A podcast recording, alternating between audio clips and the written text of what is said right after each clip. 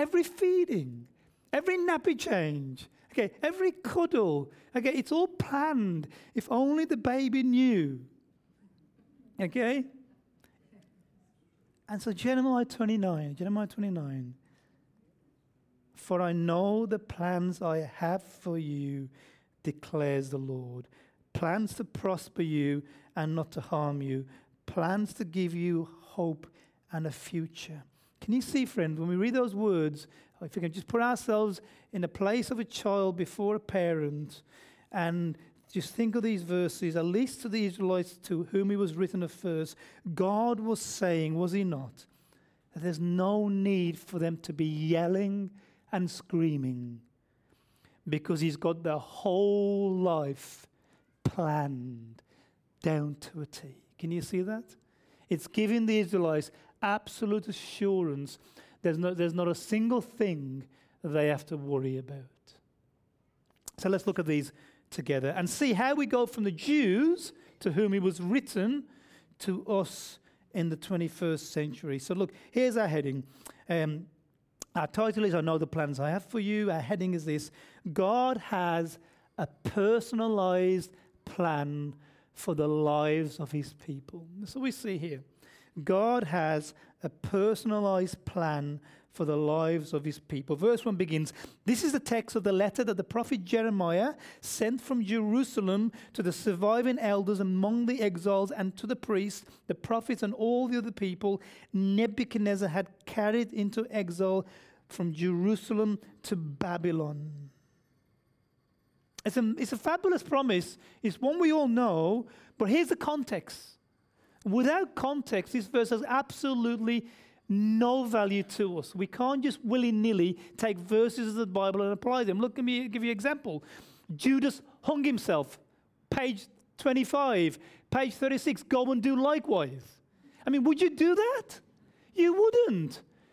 Well, neither must we just pluck out random verses and think somehow Jesus is speaking to you. Because let me tell you straight, he was not speaking to George when he wrote these words. He was speaking to, what does, what does Jeremiah say? Who was he speaking to? In what location? He's speaking to exiles out of the promised land in destitute. And so the question begs, begs us what are Jews to whom was promised what territory? Israel. What are they doing in Babylon? Okay? Why are they there? Have a go. Why are the Jews in Babylon? They, because of sin, God had warned them. You know, when he entered into the covenant with them, he warns them, and Moses recaps it's before his death, he warns them. Listen to these words. Next slide, please. He goes, Look, if you do not obey my covenant, what will he do in verse 36? What will he do to them? Send them into exile. He warns them. It's clear as, as, as day, okay? That he warns them that he sent them into exile. And so finally, when he suffered their perpetual rebellion. First of all, in 722 BC, he sent the northern kingdom into exile. Do you know? Those 10 tribes never returned, they disappeared off the face of the planet.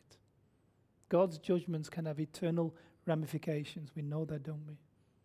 The southern kingdom, who were slightly more godly, he, they lasted in the land a little longer, but finally in 586, the Babylonians marched into the territory. They took a hold of the Jewish people, removed them from Israel all the way over to Iraq, 900 miles, what's that, 15K, 1500K? There they force marched them, okay, through harsh desert territory. About 3,000, that's all. The rest of them were either destroyed or the few poor amongst them were left behind to pick up the pieces of a destroyed land, of a destroyed temple. They brought the temple to rubble. Okay? The city gates were set alight. The whole place was absolutely destroyed. The few that survived were carried from the city in ruins into slavery and it's in slavery in a foreign land, away from Israel, the God, through his prophet, his spokesperson Jeremiah, sends these words. Verse 4 This is what the Lord Almighty, the God of Israel, says to those Say to all those I carried into exile from Jerusalem to Babylon. Let me ask you when the Jews heard these words, what, what, what was the message that God was communicating to them? It's in the verse. What was the message that God wanted them to hear in exile? Verse 4. What's the message? Someone have a look at that verse. Yes. That he wasn't Nebuchadnezzar, he was merely an instrument, a tool. It was God. Somebody asked me the other day, could Hitler really have been appointed by God? Oh, yeah. Because Nebuchadnezzar was. And he was appointed not to stroke the Israelites, but to decimate them. Seriously, God is behind it, and God is behind it because, as we saw in Deuteronomy, because of their failing to keep the covenant. However, what do you think was going on? False prophets are always prevalent. They are today just as much as they were then. Okay, false prophets were prevalent, and guess what they were telling the people? Have a guess. What do you think these false prophets were telling the people?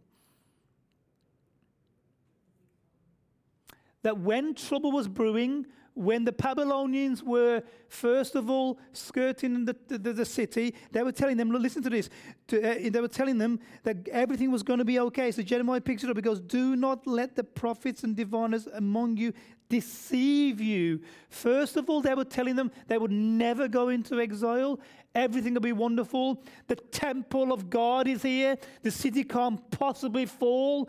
God lives there. And yet he did go into exile. And now Verse 8 and 9 they are prophesying lies to you in my name. I have not sent them. So, what do you think? First of all, they were telling them exile would never happen. Now, in exile, false prophets are telling them that. Have a guess? Telling them that? Yeah, it's all an accident, it's all a blip. And you're going to go back to the land tomorrow. Don't worry. It's all a blip on the radar. We don't know quite what's happened. All those prophecies are true. You really shouldn't be here. And just hang on. Tomorrow, you'll be back in the land. Don't worry about a thing. You're God's people. And so the prophets are lying to them. And so it's in this context that Jeremiah writes on behalf of God as the true spokesman of God, okay? There are many people out there who've got something to tell you from God. Be sure they're really teaching you God's word. So Jeremiah speaks in verse 5, and this is his version of how things are. Rather than you're going to leave tomorrow, listen to verse 5 build houses and settle down, plant gardens and eat the produce. Marry and have your sons and daughters marry. Find wives for them. What's God saying through Jeremiah? The false prophets are telling them, You're back tomorrow. Don't worry. Don't panic. There's nothing wrong. What's Jeremiah telling them? You're going to be there a long, long time. Settle down. How, how long does it take to build a house? They're slaves. To build a house, it's going to take decades of, of settling in this land and acquiring something. God's word to them, friends, is, is that this is not short. This is not an accident. This is not a blip. This is planned. Exile is going to be a very, very long time. But within that time, I want you to notice that's the bad news. In the very same verses, verse 5, verse 6, there's good news. Tell me the good news. The bad news is they're going to be there a long, long time. What's the good news? It's, there, it's in the verses. They're going to increase in number. There's going to be provision. There's going to be some quality of life. Can you see what God is saying? Goes, Look, I'm acting in judgment. I ought to have wiped you out. So I've sent you into exile, but because of his covenant, what's he promised them? Even though it's going to be long, he's going, nevertheless, he's going to look after them. He's going to take care of them. Their sons and daughters will grow up, they won't be killed. They will marry. It's the grace of God in judgment. Is look, we, we know something of this as parents. You know, when your children are naughty, I don't know, you may send them to the bedroom, but look, you don't shackle them to their bed, do you? Normally. do you? Uh, within that discipline, there's grace, isn't there?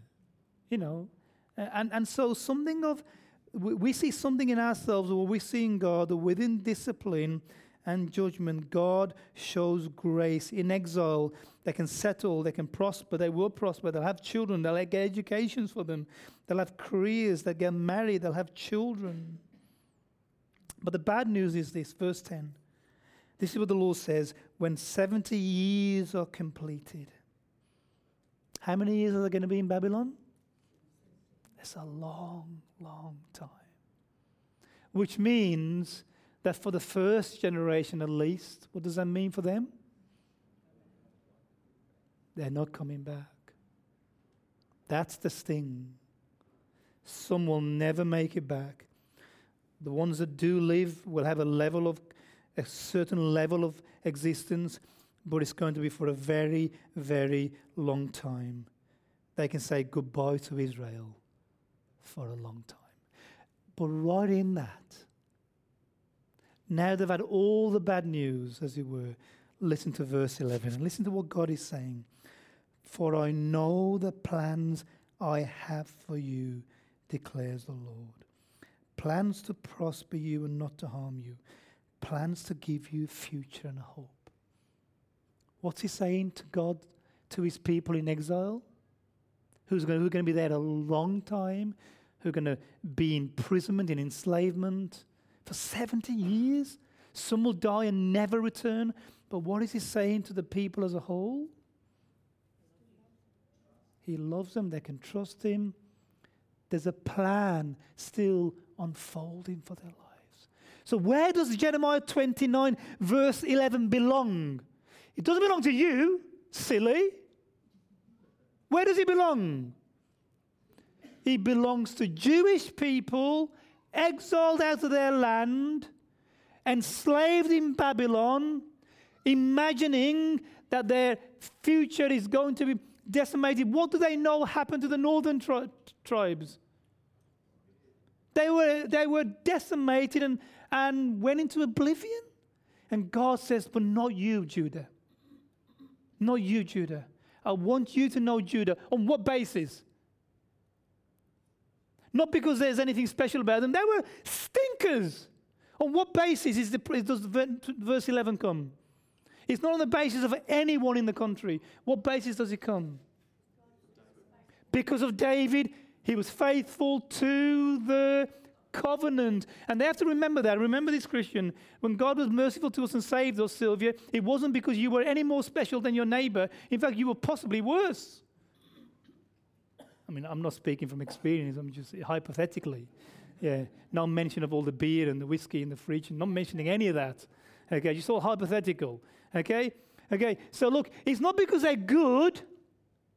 He promises them this blessing and this provision and the plan because of his covenant with David. So, therefore, what is the blessing of 29, verse 11? What are these plans that he knows he's got for them? What are they?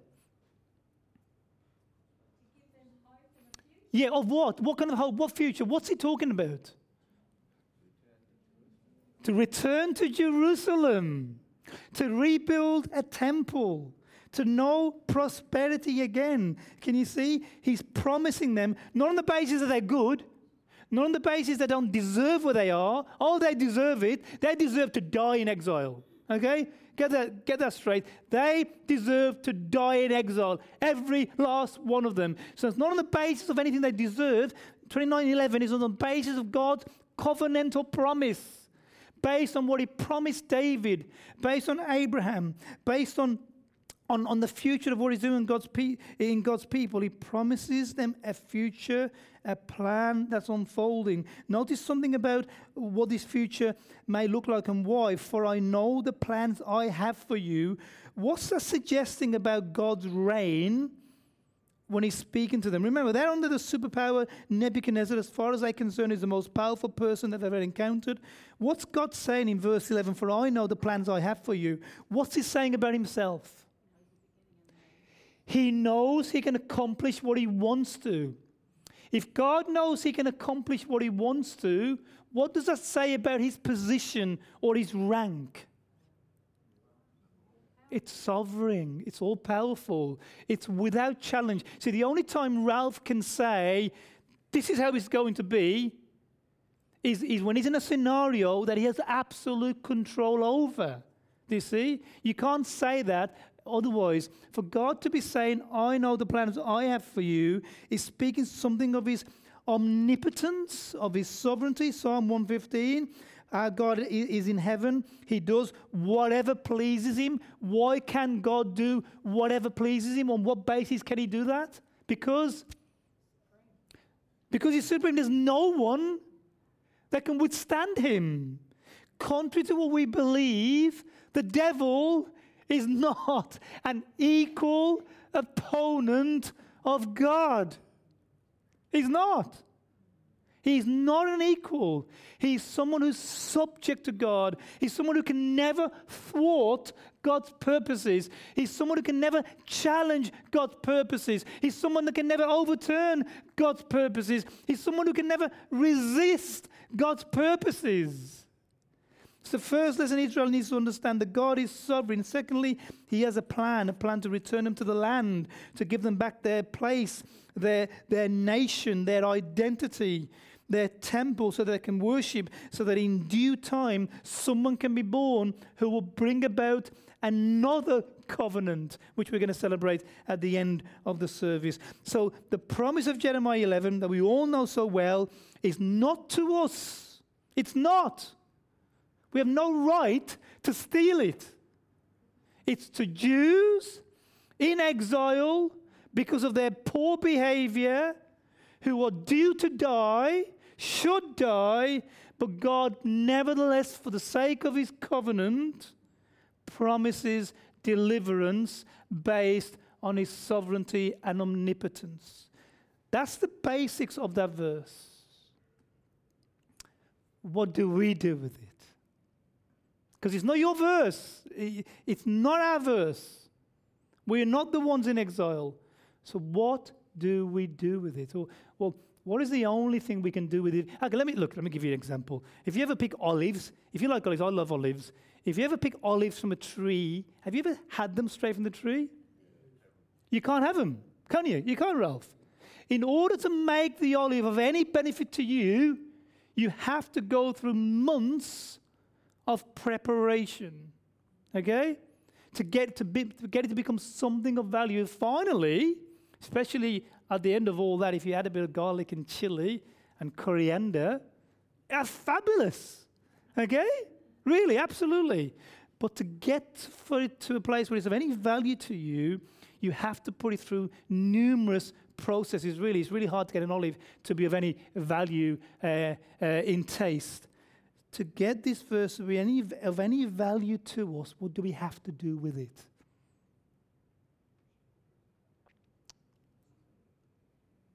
I won't embarrass you. Share something. What do we have to do to it? Process it through what lenses and mechanisms? Through Jesus. Simple. So, look, if you ever are wondering of an answer to any question I ask, if you say Jesus, you can almost guarantee 99.999% of the time you're right. Because the answer is always Jesus. Seriously, the only way that we can handle this verse and do anything with it, keep it on our mantelpiece, otherwise you have to go home and throw it away. Okay? The only way you can keep it is you have to reread that text through the lens of Jesus. And by that we mean everything that Jesus taught. By that we mean the new covenant that Jesus inaugurates. What place does that verse? Remember, that verse is in which covenant? And you're not in that covenant, so why have you got the piece, the text on your mantelpiece? You see, you're not in that covenant. The only way that we can do anything with it, it has to be filtered through and read through the lens of Jesus and his new covenant. And his new covenant is summed up or detailed in every word in this part of the Bible. And so we have to look at the verse through the lens of the New Testament, through the lens of what Jesus teaches, and through the lens of what his apostles teach. And therefore, let me take you. Let me take you to the New Testament. First of all, let's look at the God of the New Testament. So we've gone from Old Testament to New Testament. What has happened to God in the Old Testament? How much of God did the Jews know? And how did they know him? In what form did they know him? As judge, as an as a distant deity, as someone who stood afar off? How close could you get to that God? If you went anywhere near him, you'd burn. Do you see? So now, as we come into the new covenant, first of all, we have to understand what this God looks like now. Now, in the new covenant, we hear these incredible words from Jesus to Philip. Philip says, Lord, show us the Father, show us God, because our fathers never knew him. He was always distant, he was always alien, he was always afar off. Show us God. And he says to them these words Philip, don't you know me, even though I've been with you all this time? Anyone who has seen me has seen the Father. What's the new covenant doing with God? That alienated, distant, aloof being, what's it doing with him? He's bringing him near, personalizing him. How close could the disciples, did the disciples get to God? They touched him. Have you ever wondered at the significance of that? They touched him. They felt him. They held him. They saw him.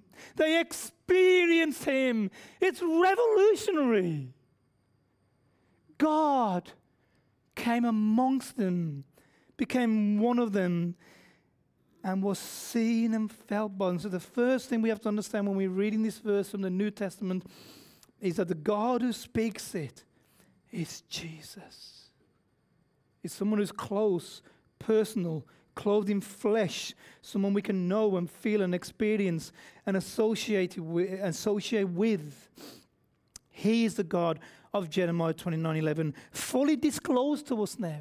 Remember, in the Old Testament, God is always enclosed, shrouded in mystery. Now in Jesus, He's disclosed. In these last days, Hebrews 1, God has spoken to us in his Son, who is the exact representation of his person. Jesus is everything that we see in God, his very person. So that's the first thing. The second thing we have to ask ourselves does anywhere in the new covenant, does Jesus, through his apostles, does he ever speak a word such as Jeremiah 29 11? Is there any reason why this verse has any relevance in the new covenant? And then you read these two verses, which are almost the New Testament equivalent of that verse. First of all, Philippians 1, verse 6. He who began a good work in you will carry it on to completion until the day of Christ Jesus. Can you see? That is the New Testament equivalent, the closest we've got. And Romans 8 29, uh, 28, the, the parallel verse. And we know that in all things God works for the good of those who love Him. Both of those texts were written to the church in what condition? In persecution, in difficulty, in exile. Okay? Okay, so they're the closest New Testament text we have to the Old Covenant promise. Uh, what I'm suggesting to you, friends, that the best you can do with Jeremiah 29 11 is to shroud it in these verses. Without doing that, you don't have any reason to use the promise. It's not to you. But so long as you can filter it through the lens of these two texts, and what you realize is it's a, it's a very similar promise.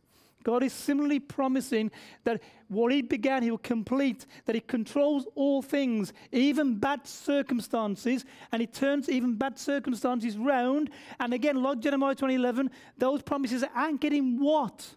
The old one was anchored in the covenant with David. These are anchored in the covenant with Jesus. His covenant to save you. He began a good work and you will be completed. His covenant to do you good. And his covenant, just like the first one, the first one was the covenant to give him the land. The second one, the good work that he's began and the good purposes he's called them to, is to give them what in the future? a land. A land. Heaven is a land. It's not floating in clouds, it's land. It's this physical earth restored, renewed, re, uh, renovated. And so those verses encapsulate that. I want to suggest, friends, it's the closest we have to Jeremiah 29:11. And therefore, if you're ever going to focus on 29:11 as being a word that God speaks to us, it has to be through the lens of these two texts, which really develop the 2911 promise. God's word to us then is this Our present experience is a form of discipline. What do I mean by that? This is how it marries up to Jeremiah 29 11. Our present reality is an expression of discipline. What do I mean by that? Have a think about what I'm saying. Have a say, speak up if you like. Our present experience is a form of discipline. In what sense? Anybody want to have a go?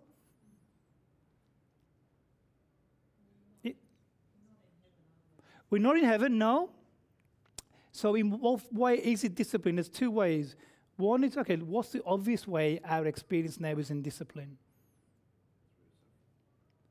We're suffering because sin. We suffer because of the sins of people out there, don't we? And we also suffer God's discipline for sins in there. I know none of us ever like to think it because we think God's like a big cuddly teddy bear, but He's not, you know. And much of our regular Christian experience, much is a strong word, some of our regular Christian experience is the discipline of God for the way we're conducting ourselves. Hebrews 12, I think, is, is it up next there? Uh, just after the illustration. Would you jump past the illustration? Hebrews 12, thank you. Look, the Lord disciplines those he loves and he punishes everyone who accepts as a son.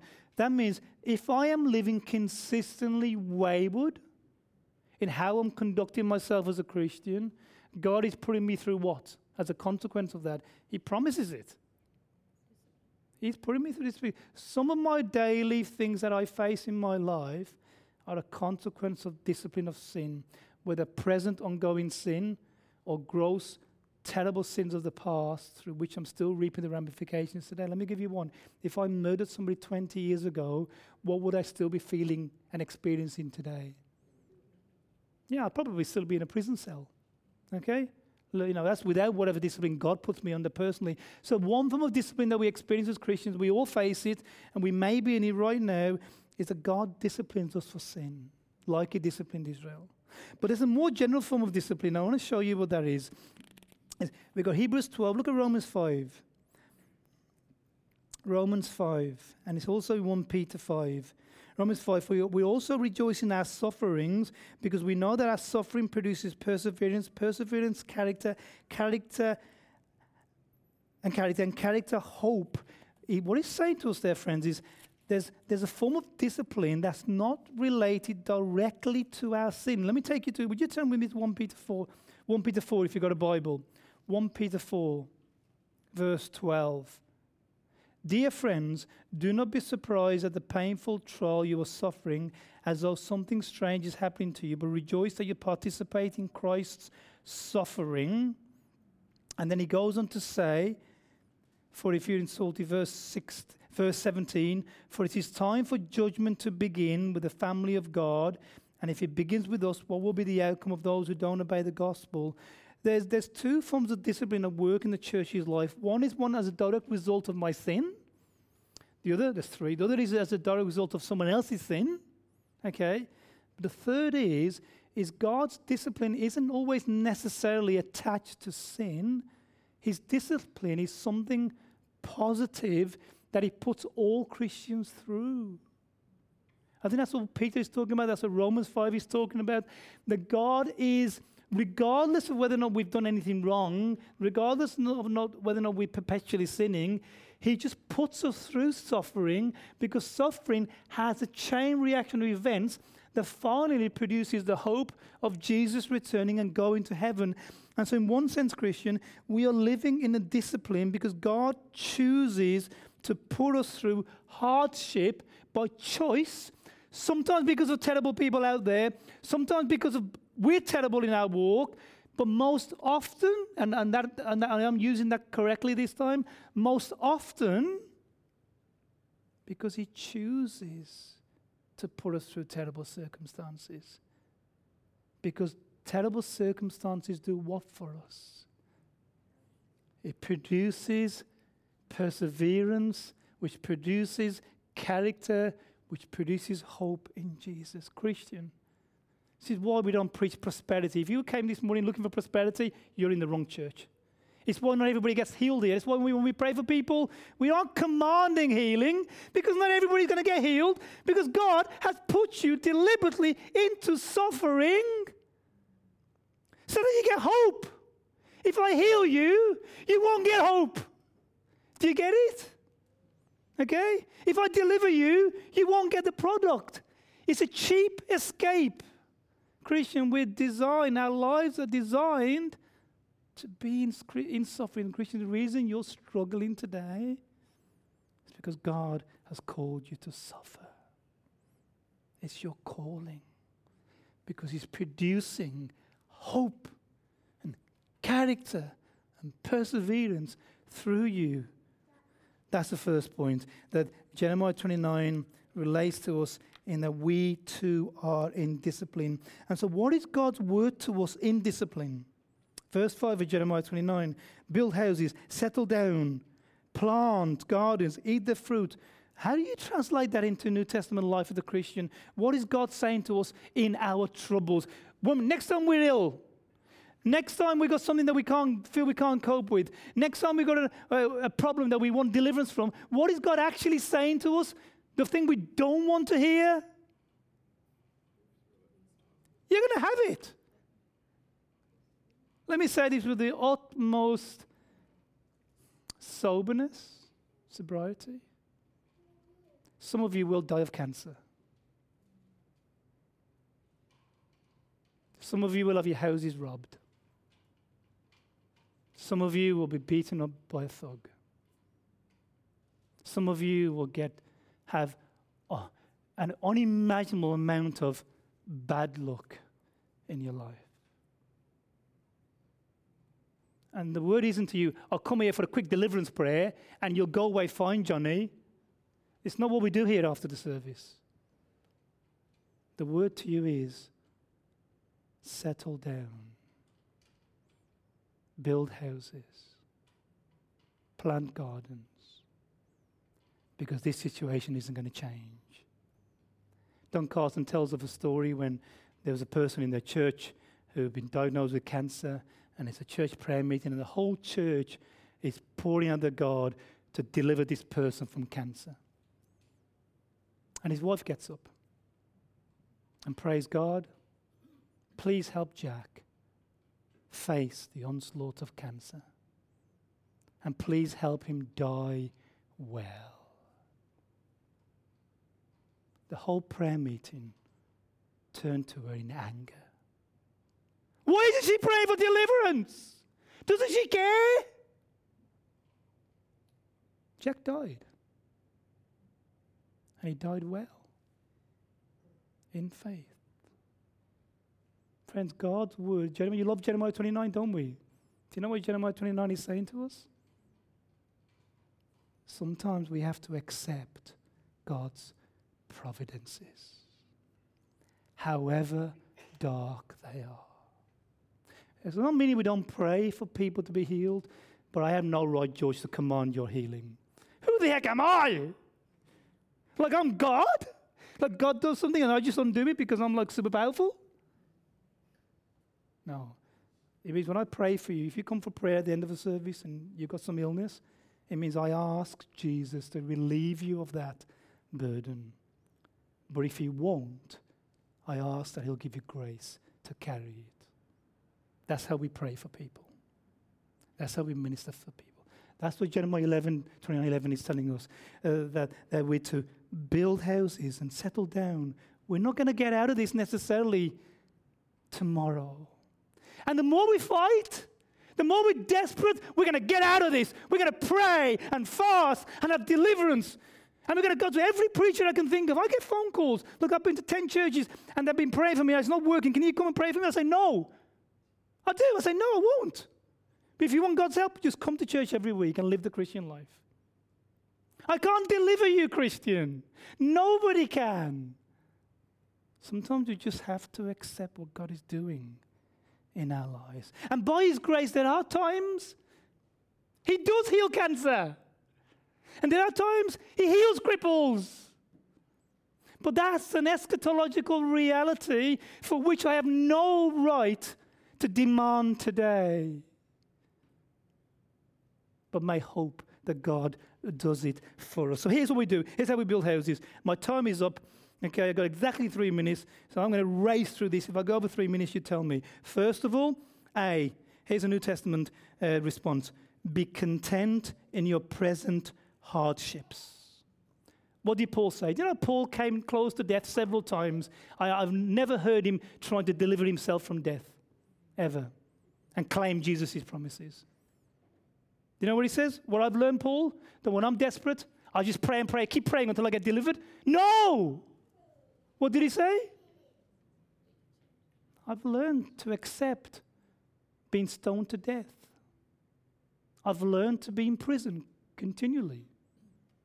I've learned to watch my friends die. He nearly watched Epaphroditus die. Okay? He left others, his companions, ill so he could go and do missionary work.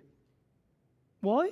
Because he learned that God's providences are designed and good for us. He goes, Look, I've learned to be content. Christian, can I ask you, have you learned to be content? Instead of always expecting that God's going to just step in there and buy you out of the next trouble you're in.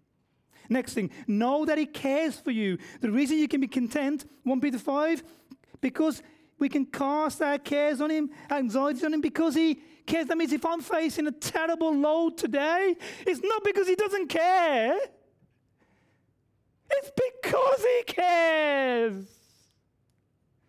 I'm facing it. Does that make sense? I'm in it because it's good for me. The next one is humble, humbly bring your petitions to God. Look, do not be anxious, but bring and present your offerings to God, which means, okay, we can ask for healing. We can, uh, we can ask for deliverance. We can ask. But the humility here is, is that we bring them before God and we present them. And then what do we do with them? We leave them. We don't take him by the scruff of the neck and command him, You will heal me, God, today. We don't do that, do we? We present our request and God, would you heal Tony? And we leave it with him. The next one is we remember that he knows our need before we've asked him. Remember the baby? Matthew 6, your heavenly Father knows that you need them. We spend so much of our time trying to explain to God our need like he's some kind of dummy. Hello? He's omniscient. What does that mean? Is that the right one? Yes, it is. That means he knows everything, you wally. He knows it. That doesn't stop us explaining things. He just does us good. But you don't have to spend countless hours. You don't have to thump around, race around, and shout at him like he doesn't know what I mean. God really doesn't know. If he knew, if God knew the trouble I was in, he would help me right now. He doesn't know. He does know. He knows everything you need. He knows every meal, every salary income. He knows everything you need. You don't have to command Him to do you good, He's doing it. It's just not in the way that you'd assume. And the last one believe in Him. I don't just mean believe that He exists, I mean, believe in Him. We, we say, don't we? Some, so someone says, I'm going to do something, you know, wish me well. And he said, Look, I believe in you. That doesn't mean you objectively believe they're real, does it? That means what? It means that you believe in their ability to do that thing. Believe in Jesus. That means believe he can do whatever good that you need. Believe in him. And I'll finish. Jeremiah 29 11. For I know the plans I have for you, says the Lord. Plans to prosper you and not to harm you. Plans to give you hope and a future. And that, for the Christian friends, means I know that he who began a good work in me will complete it. And it means that in all things, God is working for my good. In cancer, in bereavement, in illness, in loss, in ongoing perpetual suffering, God is working for my good because of his covenant with me. Amen.